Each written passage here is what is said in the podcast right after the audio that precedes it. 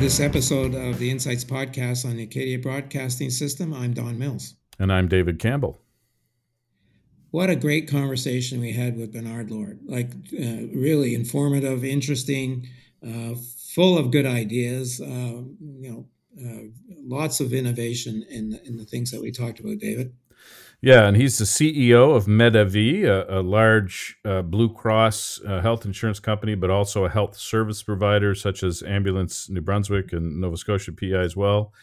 And yeah, I mean, you you can tell he's not phoning it in. He's serious about building a great company, uh, an innovative company, and doing very cool things in our region and across the country. And we're talking about a company Don, that uh, probably that certainly the largest head office in Moncton, one of the largest head offices, if not the largest head office in all of the Maritimes. Yeah, I mean, you know, they have uh, 8,500 employees. Most of them are actually in this region, so obviously a big uh, employer. And you know, uh, here's the thing that I I think I want our listeners to understand. This is an example of a company, a private company, uh, providing public services that are paid for by the public uh, purse. And and and you know they're now in six or seven provinces providing uh, emergency medical services through a- ambulances and other other services. And you know, honestly, this is one of the solutions to our healthcare issue and and and he he provides the reason why it is one of the solutions because he talked about a lot of innovations uh, that a private sector company can bring to the table.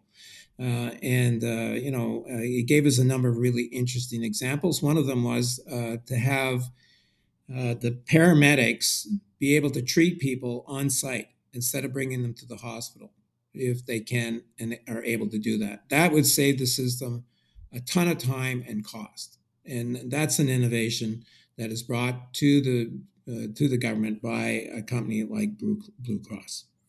Yeah, we wanted to talk to him about his his economic impact, but he wanted to talk about innovation in healthcare. So, Don, I think that was a, a real value added to this conversation. I think people really appreciate it. But I, I, pick up on what you say. They have four million, three close to four million customers with the Blue Cross with the benefit service, and then they have another three million with the healthcare services. So you're talking about a company that has a ton of capacity to innovate, to develop new new uh, new services, to be able to test things in local markets and then roll it out in other areas. And he, as he says, absolutely within the framework of a publicly deliver a public healthcare system, publicly paid healthcare system. It's just that you have you if you have these private companies that do really innovative and cool things.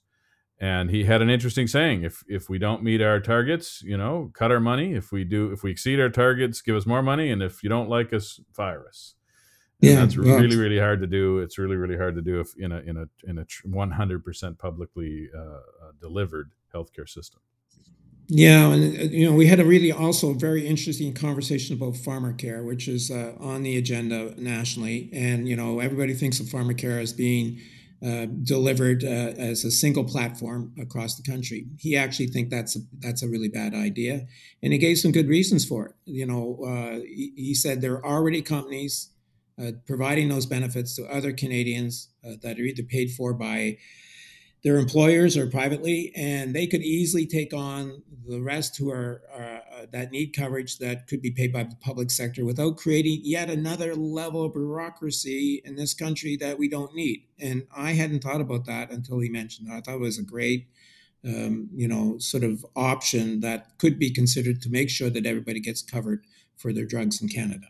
We talked a lot about his his workforce. He's got 8,500 staff, as you said. They are facing the same crunch that other employers are facing, only on a larger scale for them. They have 300 open positions now and are doing a ton to be flexible.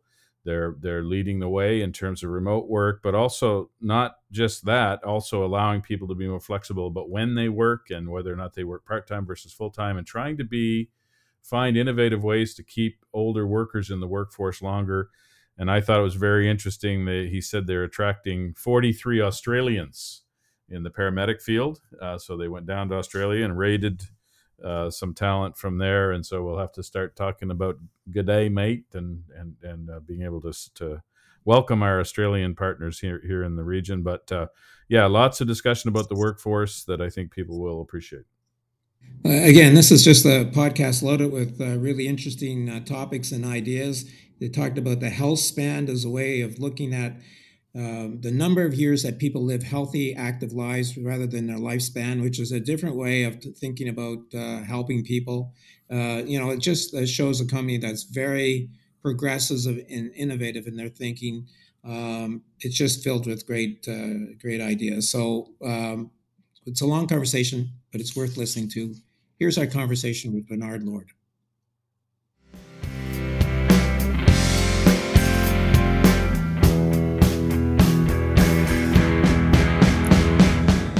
We are pleased to be joined on the Insights podcast by Bernard Lord, the former Premier of the province of New Brunswick and the current CEO of Medavie. Medavie is a health solutions partner that includes both Blue Cross and Medavie uh, Health Services. Welcome to our podcast, Bernard. Well, happy to be here. Thank you for having me.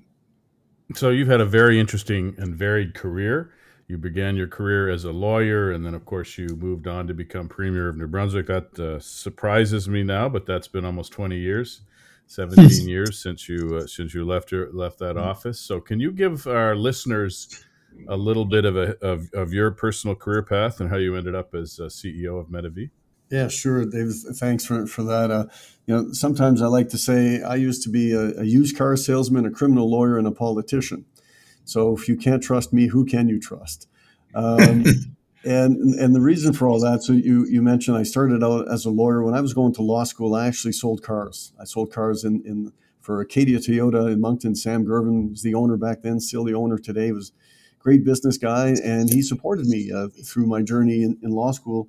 And I would work there uh, mostly in the summers and a bit in the winter, uh, selling cars. But I I started working when I was nine years old, uh, delivering newspapers and then selling ice cream and working as a summertime economist for the government of Canada, and eventually became a lawyer. From that, um, I decided to get involved in public life because I wanted to change the world or at least have an impact in making things better in, in my own province, in my own community. And luckily, when I left public life, uh, there was all sorts of opportunities open uh, for me. And I joined the board of Medavie, and shortly after I left uh, public life, I was on, on the board since 2008.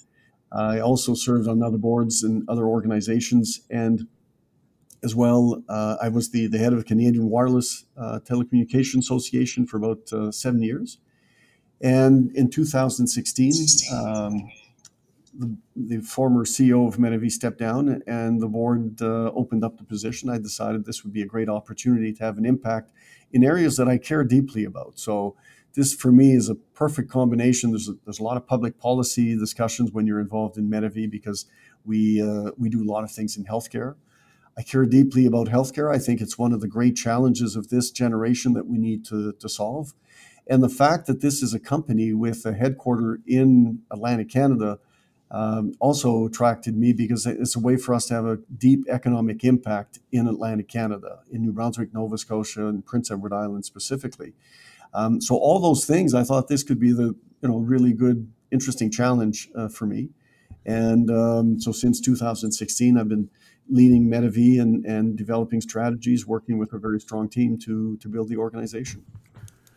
And we want to get into that uh, as, as, as the main part of our interview today. And if we had time, we would love to get your observations on the current political environment and what has changed today versus when you were in office. But we would like, just for our listeners, to get a sense of, in your time in office, what are the sort of top things that you're most proud of or accomplishments in terms of the, on the policy front while you were premier of the province? Well, there's there's a lot of things, and, and some are small and some are big, and I'm I, I can't list them all, but let me highlight a, a, couple big ones.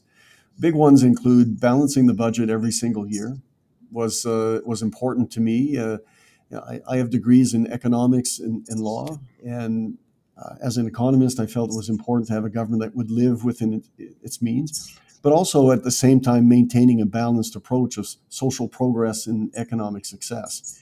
And the level of jobs that were created in the time that I was premier, among you know still the best in, in, in New Brunswick's history, so I feel good about that.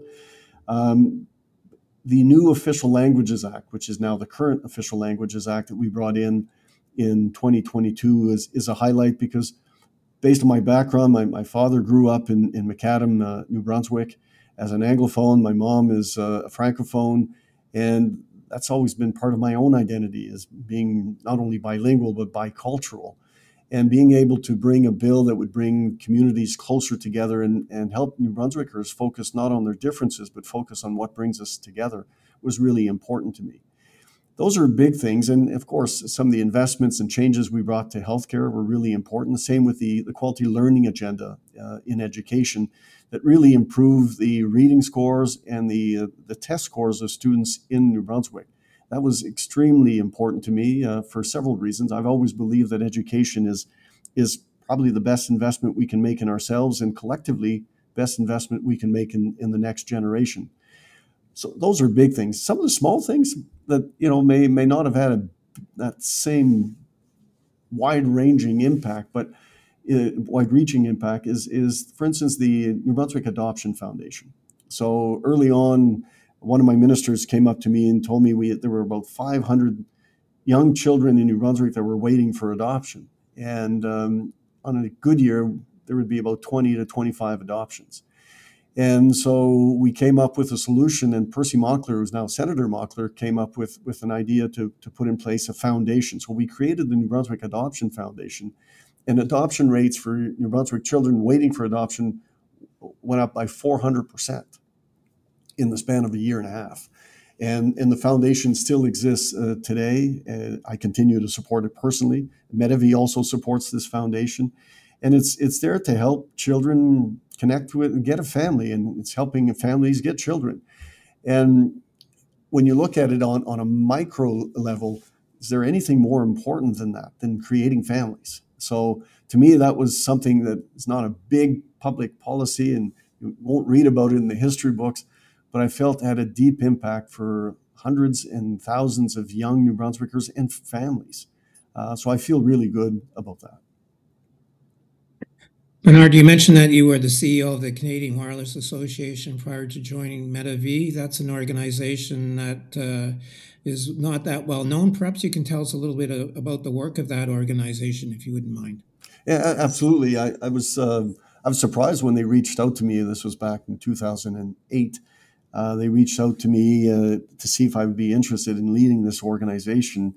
And after a little bit of back and forth, I thought it'd be a great opportunity because wireless at the time, you go back to 2008, it wasn't yet the technology that we have today, but I believe that it would become that ubiquitous technology that would be in everybody's pockets and, and everybody would want to have a, a mobile device, communicate with it.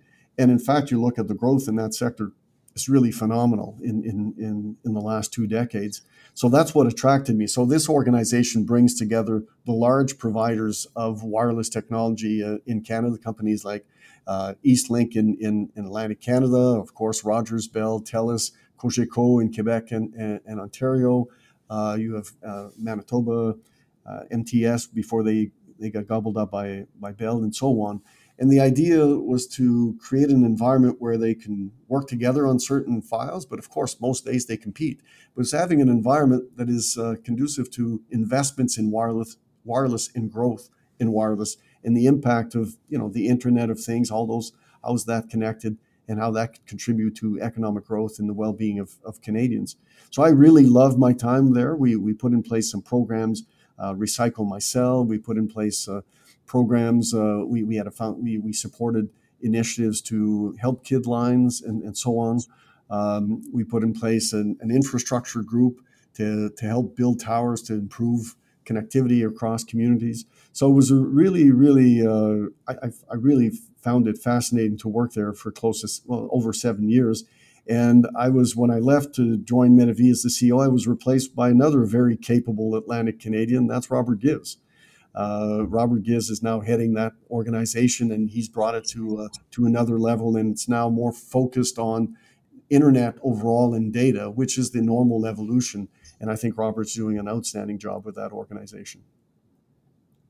Now, uh, you know, Medavie is probably not a, a, name that a lot of people in the public know much about. They certainly know Blue Cross. Can you just tell us a little bit about the structure of Medavie? I know you have, is it two divisions, two companies? What is it? Yeah, it's a very good question. In fact, uh, it's it's probably misunderstood more than anything else. So we exist as an organization. This is our 80th anniversary. We didn't have the name Medavie 80 years ago, but the origins of the company started 80 years ago. And at first, it was a prepaid medical plan. So people that and you have to go back 80 years ago in, in the 40s, there was no Canadian Medical Act, there was no Medicare per se. So people were looking for ways to prepay and protect themselves for, from unexpected uh, healthcare costs and hospital costs. So a group got together and they created uh, this organization. And shortly after, it became a Blue Cross. And I'll talk briefly about the whole Blue Cross in, in, in a second. And from this Blue Cross, it, it grew. It, we started in Nova Scotia. We are still today a Nova Scotia regulated company. Mm. Um, and but the the biggest office now is in Moncton, but we have large office and large presence uh, in in in Halifax and Dartmouth, and we have large presence in Moncton. We have significant presence in, in Charlottetown. We have some offices in in St. John's, Newfoundland, as well as Toronto, Montreal, and other operations in Western provinces. So from, from that idea 80 years ago, we grew. And now we have several companies. And the two large operations, you have Medavie Blue Cross, which is you know health benefits, uh, um, disability coverage, life insurance. We also own Blue Cross Life, so we are the largest shareholder of that company with the other Blue Cross plans. I'll come back. I said I'll come back on Blue Cross because a lot of people don't understand what Blue Cross is. But we, so we are the largest provider uh, in Atlantic Canada of, of health coverage uh, through uh, Blue Cross. And we also have Medavie Health Services, which is the other, the second large branch. And Medavie Health Services provides uh, emergency medical services. So we completely manage the ambulance system in the province of New Brunswick, the province of Nova Scotia, the province of Prince Edward Island. But we also have large operations in Saskatchewan. We're the largest provider of ambulance services in Saskatchewan. We're the second largest provider of ambulance services in, in Alberta, and we have a growing presence uh, in Ontario. In fact, just today, I found out that we have uh, gained another contract in the province of Ontario. It hasn't been fully announced. I won't tell you the region, but it's another region that we're adding.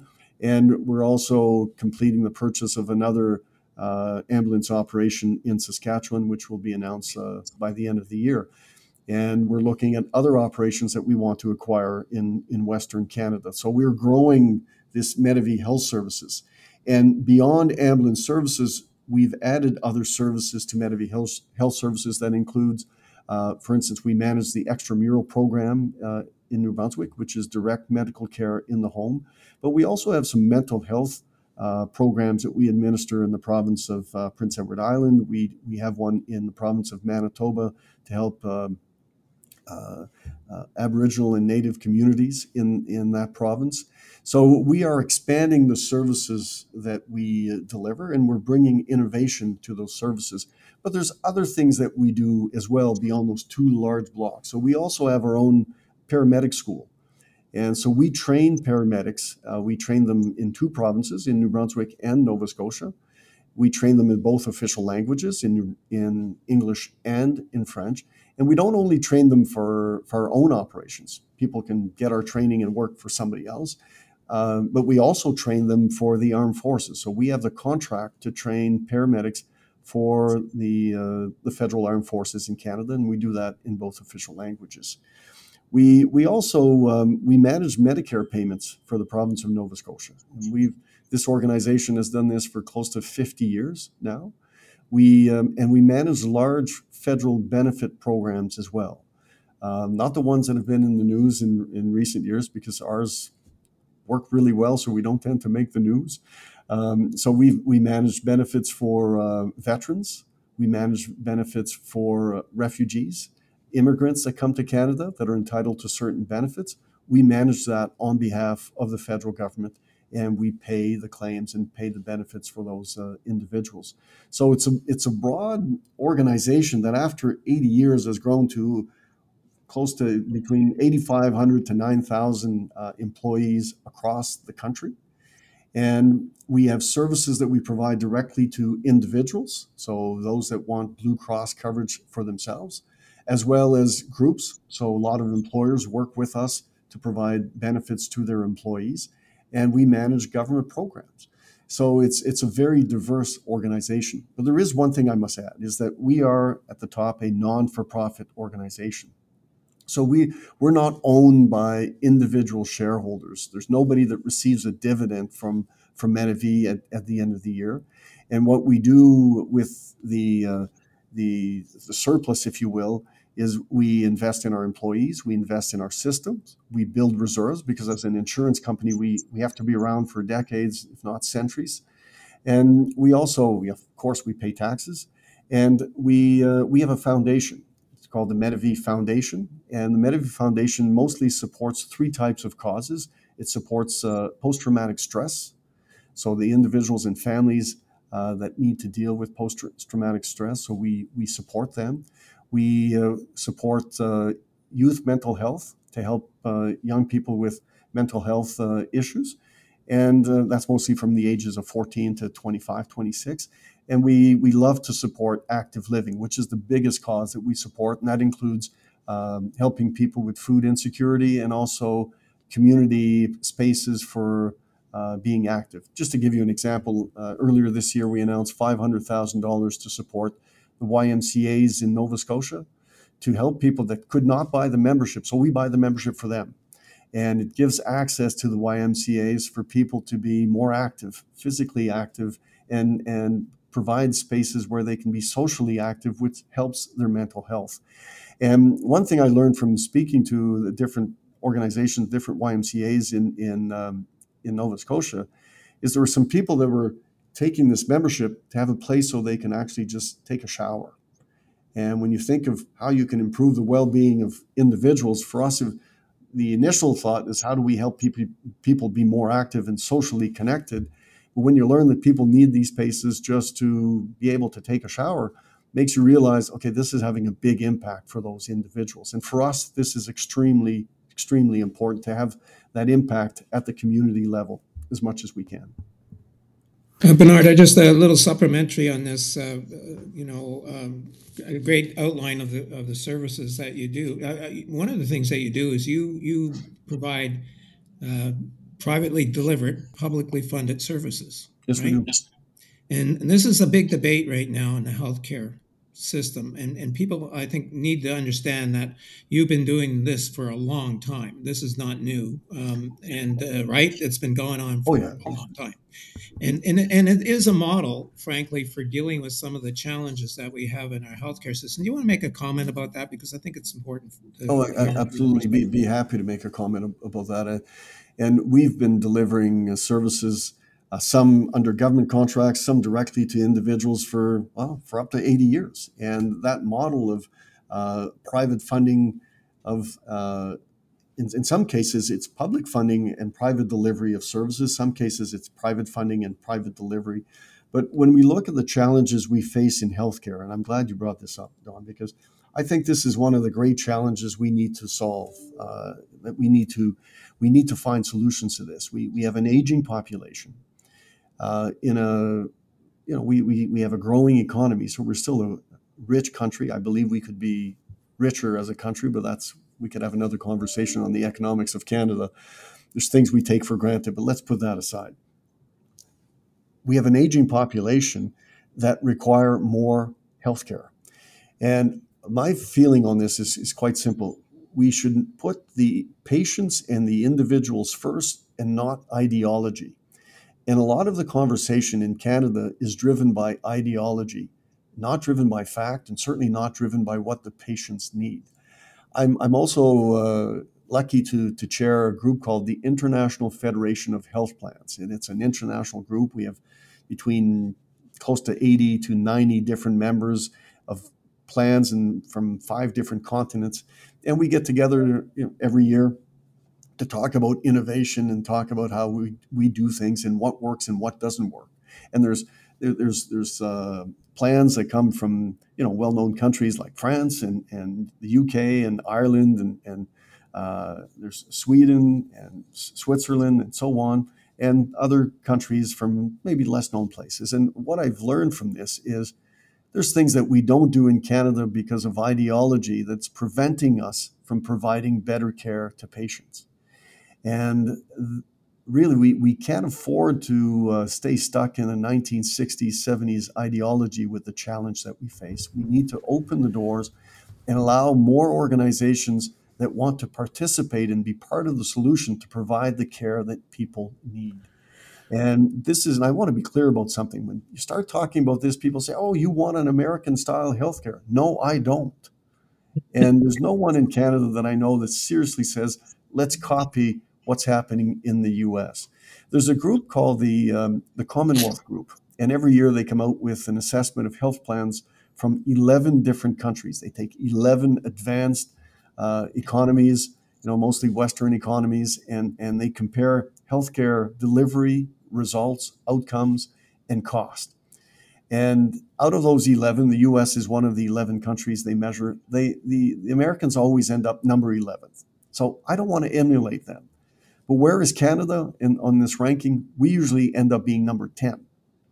So we're 10th out of 11th. So sure, if you take a map of the world and you limit to only two countries, Canada and the US, then you say we don't want the US. Agreed.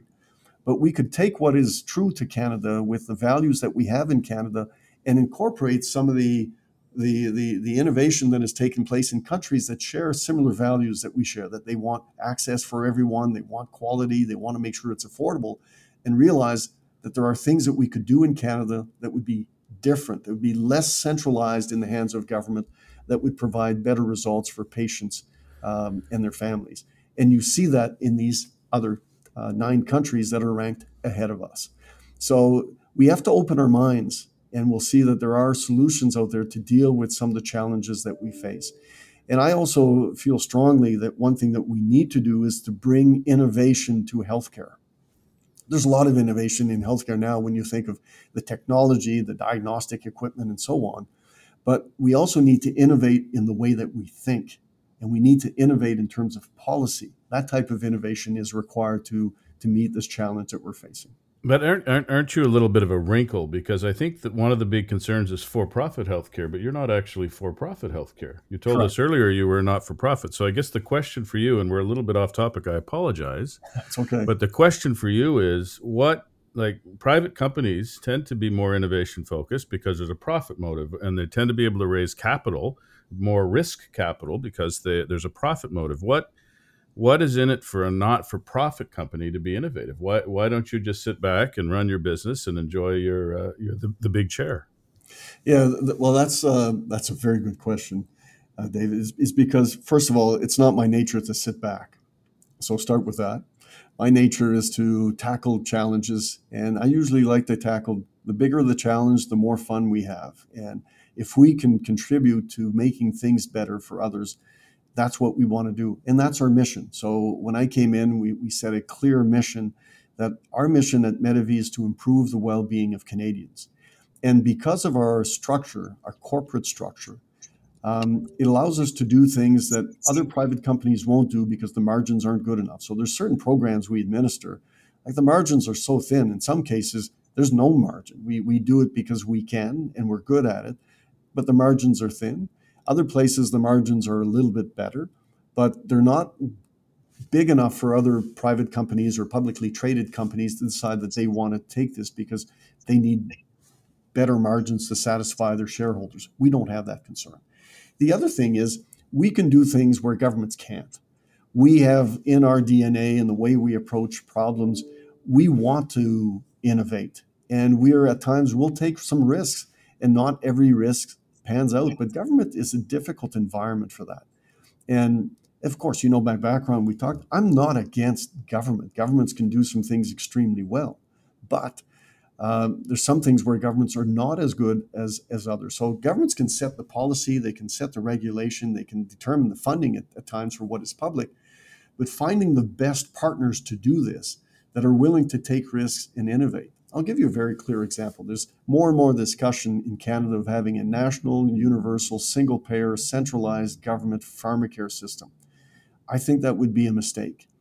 And we, we, we can have programs like we have now to help those that do not have coverage, and we can fill the gaps, which would be far less expensive than the $40 billion program. But I look at how companies that compete in this environment of health benefits, the investments that each of us have made, whether it's us at Medavie or whether it's the folks at Manulife, Sun Life, Green Shield, you name them, they've made large investments to make sure that our product, our service, our experience for our members is as good or better than the next one. Once you bring that to the government and there's only one decider, you lose that competitive edge. And I look at how services are delivered in governments generally. You don't have the same level of service that you do from a Medavie or Sun Life or, or, or others.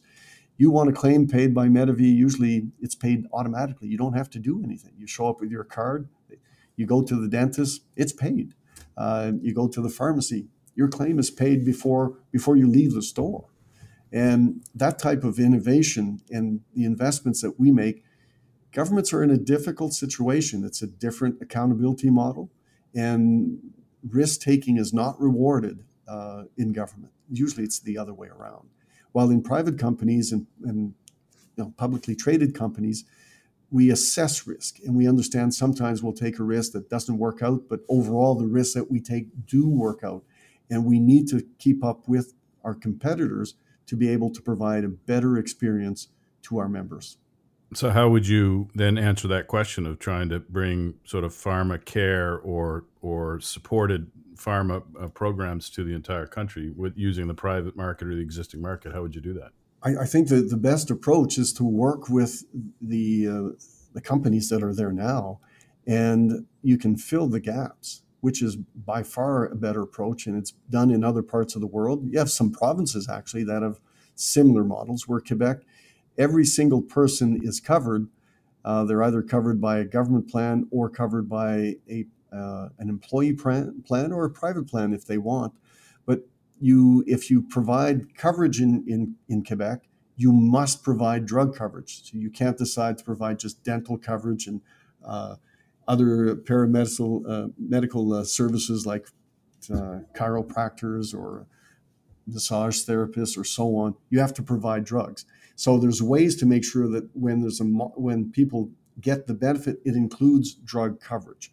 The other thing is is how drugs are bought, and that's um, you know there's a lot of things that are misunderstood in, in Canada. So we we have some pooling done for you know, the, the truly expensive drugs and rare disease drugs. So there's pooling already in place with with the industry.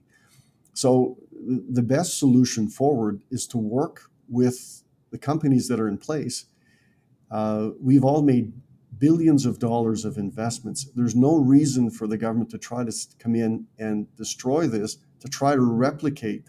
And in a few years, the result will be the service won't be as good and you won't have as many drugs because most national universal drug plans around the world do not cover all the drugs that are covered under a Blue Cross plan or our competitors' plans. So I want to come back to employment. You said earlier you've got about 8,500 employees. I think a lot of our listeners will be surprised at just how large you are. But we wanted to ask you how many of those are in Atlantic Canada and how many of them are in the head office in the Moncton area? Yeah, so in the head office per se, uh, so we have about 3,000 employees. Uh, I'm rounding things out, but about 3,000 in New Brunswick and just under 2,000 in, in Nova Scotia. Again, round numbers.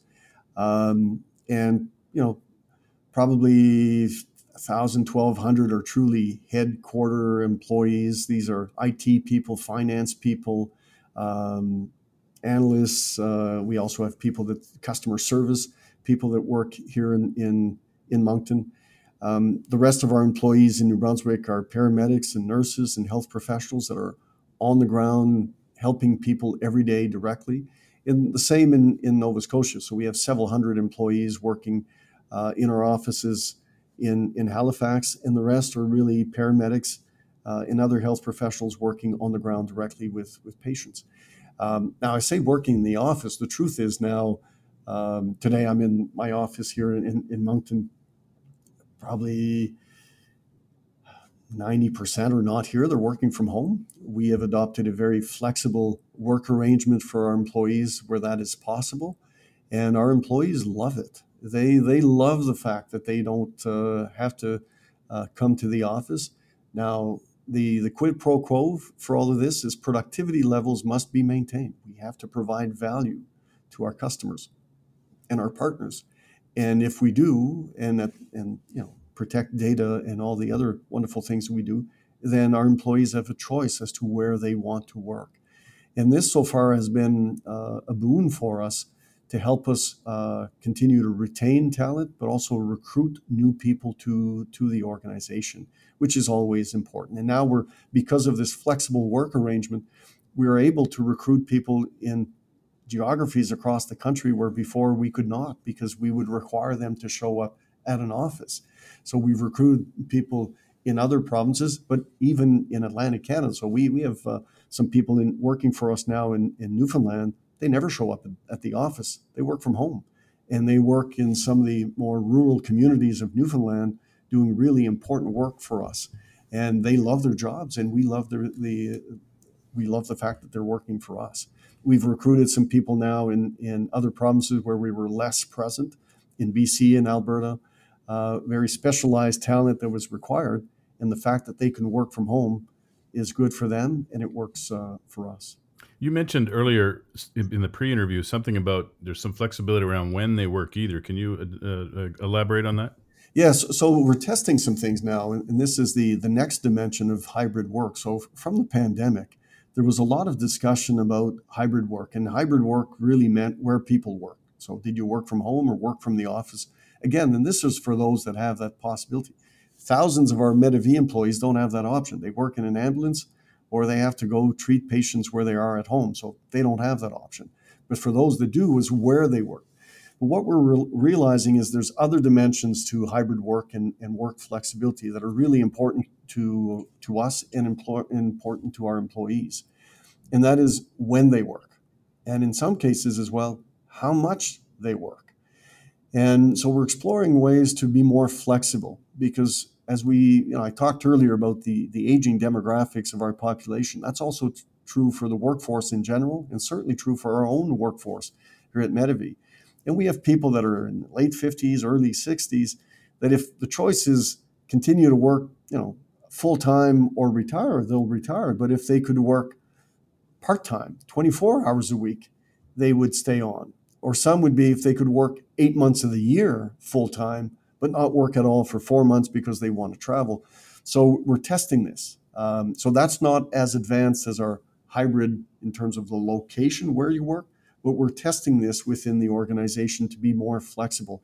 And already this year, we've had several people stay on because we've provided this flexible arrangement where they didn't have to work full time. So instead of retiring, they're staying on with us and that's a benefit to them because they stay active and it's a benefit to the economy in general because they continue to produce. And it's an advantage to us because we retain all their experience their knowledge their expertise. And we have a cohort of people that are all this you know we have several hundred people that are about the same age that we don't want to lose all these people at the same time. Um, because if if we do that would be a lot of expertise that we would lose all at once so it, I talked earlier about innovation, but innovation is not just a new IT system, which we have, and we're, we're investing millions and millions of dollars every year to keep our IT systems up to speed, but it's also innovating in the way we do business. And this type of flexible arrangement is another way for us to innovate. And we're testing it. And if we realize in, in a you know a year, two years it's not working, then we'll stop it.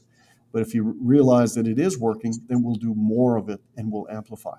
And that's the beauty, you know, David, you were talking earlier, the advantages of a, of a company, a private sector company compared to government. You have that flexibility to try things. Sometimes we're too hard on governments when they try things and it doesn't work out as planned. There's a first there's a question and question period, then there's a there's a week in, in a special legislative committee. Next thing you know, there's a royal commission. And these types of behaviors creates risk averse organizations. I want to just get back uh, a little bit to your head office uh, sort of uh, impact. Um, I know that uh, I remember when um, Bell Alliant uh, became Bell, and all the uh, decision making was, you know, taken up to Montreal and Toronto. a lot of companies, mine included, lost business that we previously had, and and it was a lot of business, frankly, uh, that we're doing with the telcos at that time in terms of market research. All those decisions went to Montreal, and of course, they went with suppliers who were in Montreal, and the suppliers in the east lost that business. So, head office, I understand the importance of head office. You have a big, you have a big footprint. Can you talk about the economic impact uh, in terms of the the amount that your company spends on goods and services within Atlantic Canada? Do you have a number that you can tell us about? Yes, I do have a number. Let- It'll come back to me in, in a second, but it is a significant impact. We uh, just the, the the payroll that we pay is um, is in in you know it's, it's in the hundreds of millions of dollars. Uh, we pay taxes. We we have a lot of suppliers that are local suppliers, and that is very important to us. So the our, our payroll. Um, is in Atlantic Canada is in excess of four hundred million dollars. Um, mm. And just the payroll taxes, if I remember correctly, it's close to seventy-five million dollars that we pay, uh, and we pay you know, we pay corporate taxes on top. So even though we're not for profit, this is something that a lot of people don't realize. So even though we're not for profit, we still pay corporate taxes. It's just the way that we're structured and, and the rules because some of our subsidiaries are are the way they've been structured, we pay taxes. And um, so, and we also spend over 100 million uh, a year with vendors annually. Uh, so I've said a year, so that would make it annually, of course. So over 100 million annually uh, with vendors in Atlantic Canada. And we're growing. Uh, a lot of our growth in recent years has been outside Atlantic Canada, both for our Blue Cross uh, insurance, health benefits business as well as our health services business. But a lot of the growth of the employees to support that business continues to be in Atlantic Canada. So as we continue to grow in the rest of Canada, as we're planning to do, it will help grow the head office uh, here in Atlantic. And I say head office; it should be the head offices because we have several. For us, we're you know we're we don't view just one location as the main location. We view Halifax uh, and Moncton as the main locations in Atlantic Canada. We have a large presence in Montreal and Toronto as well. But where we tend to grow our employee base the most is in Moncton and Halifax. Right. Yeah, I think, uh, David, we should get into the products and services side uh, to, to, understand a little bit more about what uh, Medavie does. Yeah, you've explained a little bit to uh, to us already, but can you tell us what markets you're in, and how many Canadians are covered by a program offered by uh, Medavie Blue Cross and its subsidiaries? Yeah, so the, under Blue Cross, it would be uh, between three to four million Canadians have some benefit managed by Blue Cross. And through Medavie Health Services, you're probably looking at uh, close to three under just under three million people are are in the catchment area, if you will, of our and it's probably actually more than three million now uh, of our catchment area of our um, ambulance uh, system and as well as our um, extramural programs. So we, we, we touch a lot of Canadians directly. Most of Canadian, most of the members, we touch them several times a year.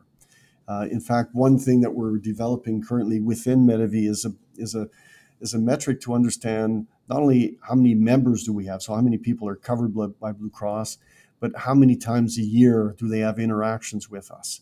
As well as how many times a year do people have interactions with our Medavie Health Services? So whether it's a uh, it's an ambulance or a visit of paramedic at home or a nurse uh, or some of the other health professionals that we have, and to see how many. So not only a broad number of how many uh, Canadians that we touch, but how many times we touch each Canadian and, and we provide service to them to get a sense because our objective is to continue to have a positive impact on the well-being of Canadians. And so we intend to continue to grow in Atlantic Canada in adding services and adding products uh, that help the well-being of people in Atlantic Canada. But we also want to export this more in uh, Ontario, Quebec. where we have a Blue Cross license. And west of Ontario, we, we do not sell Blue Cross uh, products because there's other Blue Cross plans that have the license for Blue Cross. But this is where we want to continue to expand our Medavie health services. And we plan to do that directly with individuals as well as uh, groups, employers, as we want to continue to in managing government programs. And the government programs we manage, we, we, we manage some for municipalities, some are for provincial governments, some are for the federal governments. And it's just another way for us to improve the overall, the broad healthcare system, not just the, the sick health system, if you will, not just the hospital system, but everything that goes in helping people be healthy. And one concept I think we need to continue to build in Canada is the concept of health span. So we talk a lot about lifespan, you know, how long you will live. But the concept of health span is how many of those years are actual healthy years and active years. And I think we, we're at a point that we can reach a longer health span where people can live happy, healthier lives longer. And everybody benefits from that. Of course, the, the individuals benefit from that because who, who doesn't want to live a long, happy life? Um, but also the economy in general and society in general benefit from that because you have people contributing to the economy longer, working longer, um, and doing things that are interesting longer. And as well, if you're healthier longer, then you're less of a drain proportionally to uh, to the healthcare system. So this concept of health span is, is one that we are working on at, at and, and a lot of our decision of how we plan to uh, continue to grow is based on how we can increase the health span of individuals. So it's a combination of lifespan with healthy living years. But what's in it for you? Again, coming back to this issue of innovation, it, it, it don't you sell uh, um, insurance plans that, that need drugs and other types of services? Like if everybody's healthy and doesn't need drugs, doesn't that hurt your business? No, that's that's that's good for for us. I mean, it just it displaces our business, and we're okay with that because our primary mission is to be there when people need us, and people will still use healthcare. And one thing we know is the the demand for health products, services, uh, all sorts of prevention as well is will grow and continues to to grow. So that demand is not going down. And we talked earlier about the aging demographics, and sometimes the simple equation is saying, "Oh, there's more aging people, so they'll demand more healthcare." Yes, that's true, but each individual will demand more healthcare than in the past. And that's true for several reasons. It's true because there's new medications coming out every year. There's new treatments. I give this this this example. When I was first elected in 1999 and became premier, the wait time for a PET scan in New Brunswick was zero days. You did not wait for a PET scan because in 1999 there were no PET scans in New Brunswick, and by the time I left, there was you know, there were some PET scans in New Brunswick, and I don't know what the wait time was. I'll say it's probably it was probably two or three weeks, whatever it was. So someone could say, "Oh, well, you made wait times worse," um, but there was no there was no wait time for PET scan, and that's just a simple example to, to show there's new technology that people will want, and there's new products or medication or services that we cover from our health benefit plans that people will want there's more and more people that want to take care of themselves before they need the help of others. So there's a lot of people that are taking, they're more active. They want more information about their health. They want to be able to make more decisions, and we help them with that. So I'm not concerned about the business side of the um, of what happens in the long term. What we really want to do in, in at Medavie is to be there for the people that need us when they need us. And we'll always be there to work with employees to provide good health plans. We, we provide more mental health support now than we ever have in the past. And that part of our claims have, have grown uh, this year. I think it's about 14% uh, so far in 2023 compared to 2022. And 2022, I think, was an increase, I forget the exact number, was over 10%. So there's been a significant growth.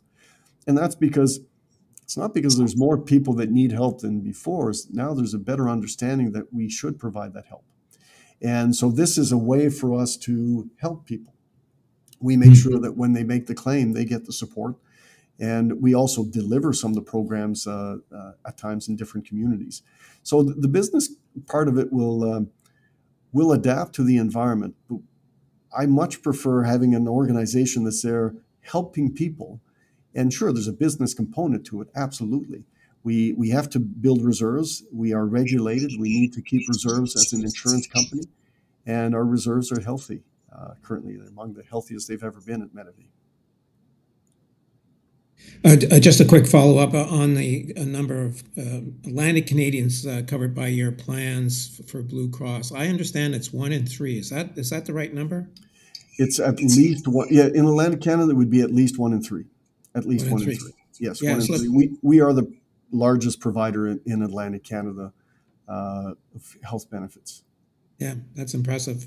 And I, I, just want yeah, go ahead. just want to add uh, to that, Don. Like we're we're very grateful in, uh, of the support that we get from Atlantic Canadians. We don't take that for granted at all, and we're always looking for ways to improve the service. And we we welcome the feedback that we get from Atlantic Canadians on the services we provide, whether it's good feedback, but it's always good feedback, whether they like what they're getting or if they would like us to do things differently.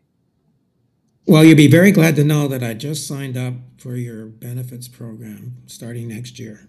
Well, that's good. if you have an issue with it, let me know. I will. um, I want to just uh, get back to your uh, emergency uh, ambulance service. Uh, you already told us that you're in um, all Atlantic uh, provinces and uh, other other Saskatchewan and Alberta, I think you said uh, yep, as well, Ontario as well. And, and, and Ontario. So you, this is a big growing business. How many uh, paramedics and other healthcare professionals are currently employed or, or managed by your company within the region? I want to focus on the region. So in in Atlantic Canada, it would be just over three thousand in Atlantic Canada, and we probably have about uh, 5,500 or so, or 5,000, over 5,000 across the country. So the, the biggest contingent is in New Brunswick, where we have uh, uh, Ambulance New Brunswick and the extramural program. In, um, in Nova Scotia, we, we manage uh, uh, the whole EMC EHS service in, in Nova Scotia. Right. And we have right. Island EMS um, in Prince Edward Island. Right. Um, so, but our, our growth in terms of numbers of new people, because we've had these three services for quite some time in the three provinces, has been mostly in Ontario and Saskatchewan and Alberta. And right. we uh, we are making acquisitions of smaller operations to bring them in within the Medavie operation to be able to provide better services for those regions in, in Western Canada. In what we do in Atlantic Canada, our objective is to enhance the services that we have. And one of our big challenges is uh, recruitment. Um, so, aging paramedics uh, and the call volumes are going up significantly. So, call volumes in, in, in Nova Scotia and New Brunswick have gone up significantly, probably about 25% compared to pre pandemic levels. Um, so, we, uh, we need to continue to retain the paramedics we have.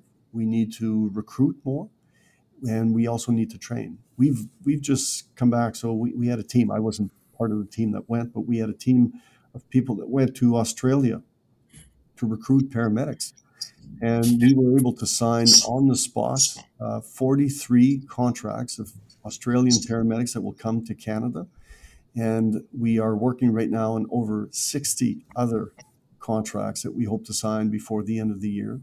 Um, and we'd love to bring about 40 of those uh, over 100 to this region, uh, to Atlantic Canada. That would be a boost to our, our staffing levels. The other thing that we're doing to address this growing volume is we're working with our government partners to change how we, we, uh, we work with patients. So uh, we've put in place a program in two of our three provinces where paramedics can treat patients on the spot rather than transporting them to the hospital. And I'm talking about for minor situations, uh, sometimes if it's a bad cut or that they don't need to go to the hospital, the paramedic can treat the patient on the spot. This is good for the patient because the patient gets immediate uh, care and service where they are.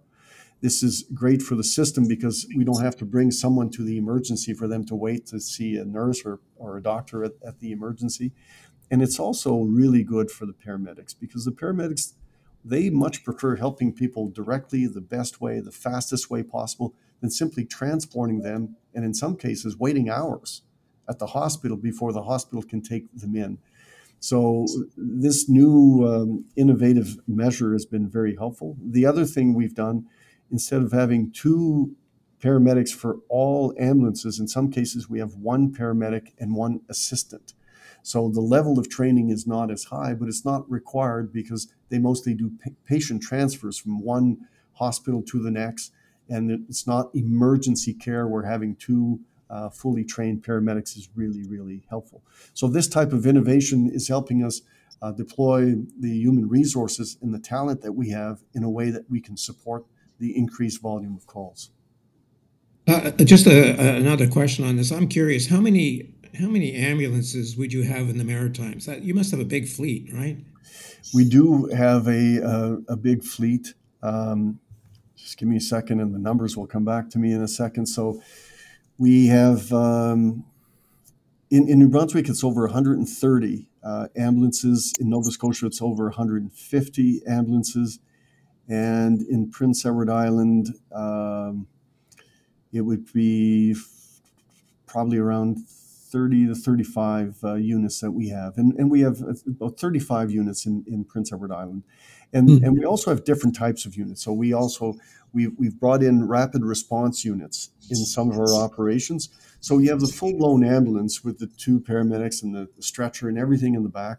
And then we have these smaller units with one paramedic. And then we call them the rapid response units and for certain calls, they will get there first. And often they can treat the, the patient, they can help the patient.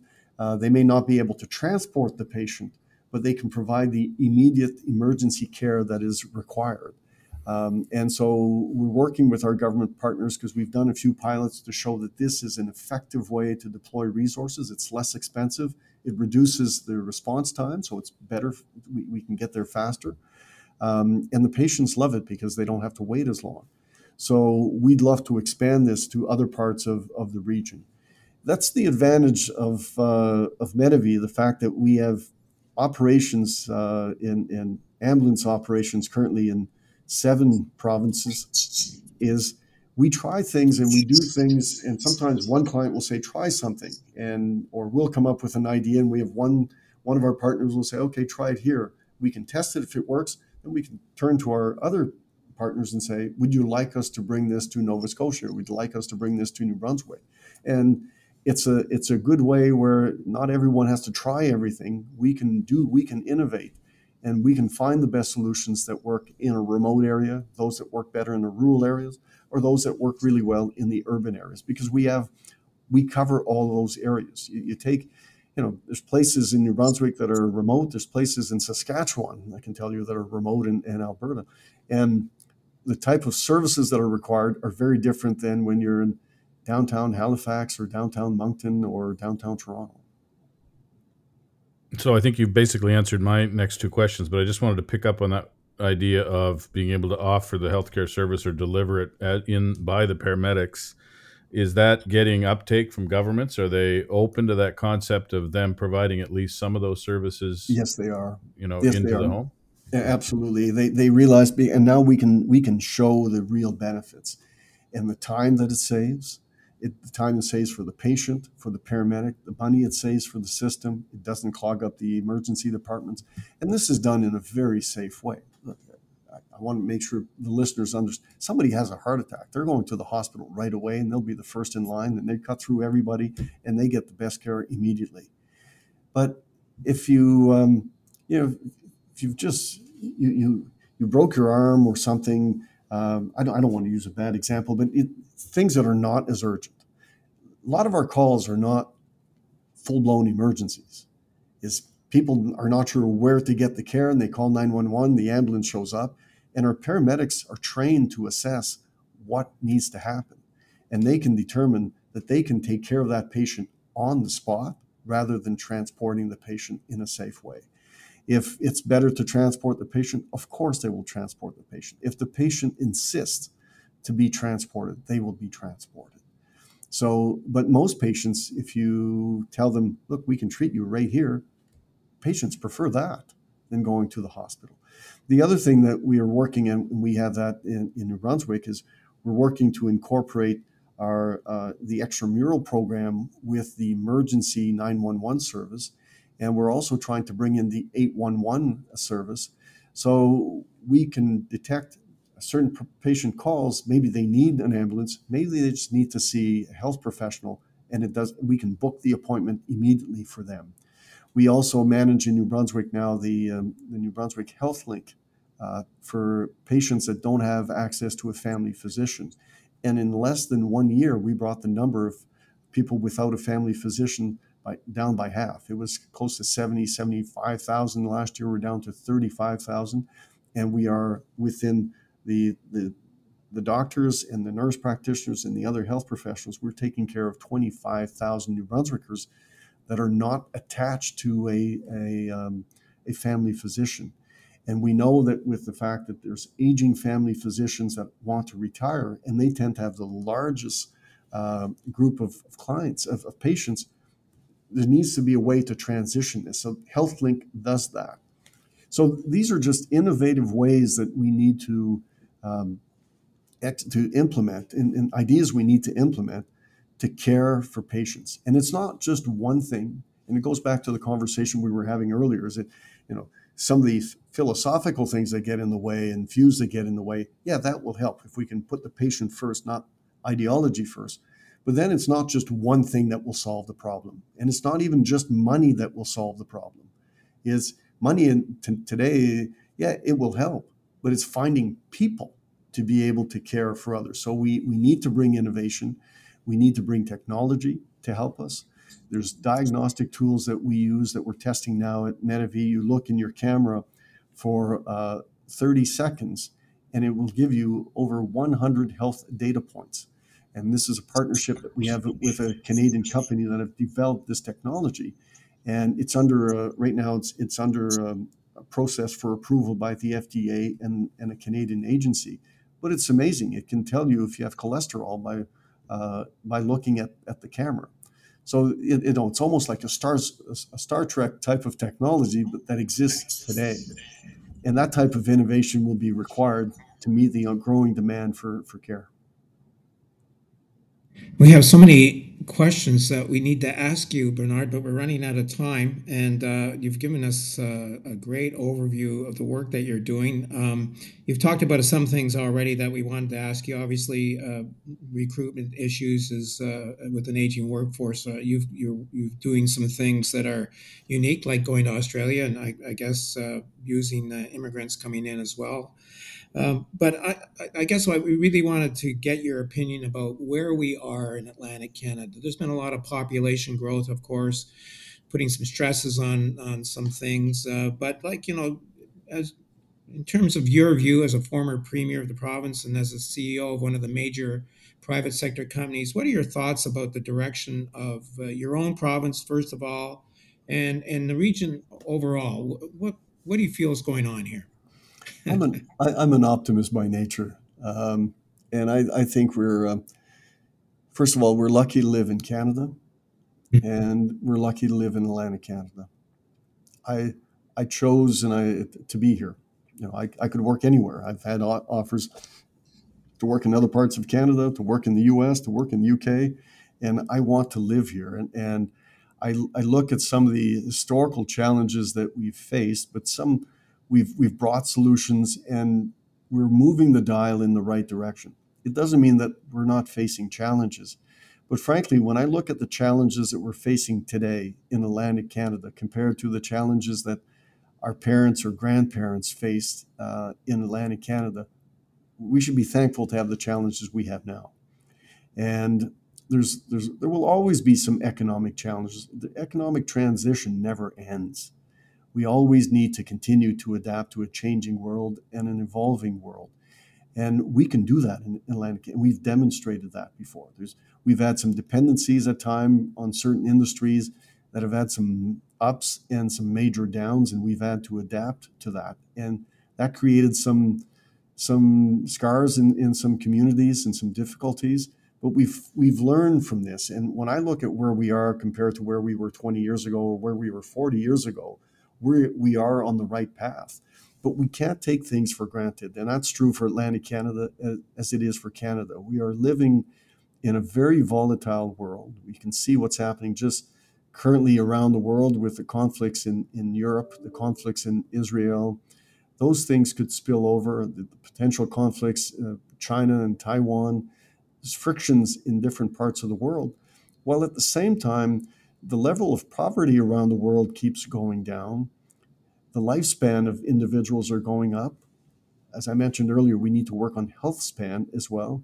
So there's a lot of reasons to be optimistic, but we have to be careful with our optimism that we we don't neglect the real challenges that are in front of us. And if there's anything that concerns me at times is Canada has been a, a wealthy country almost since our inception, you know, for the last 150 years, but it's not automatic.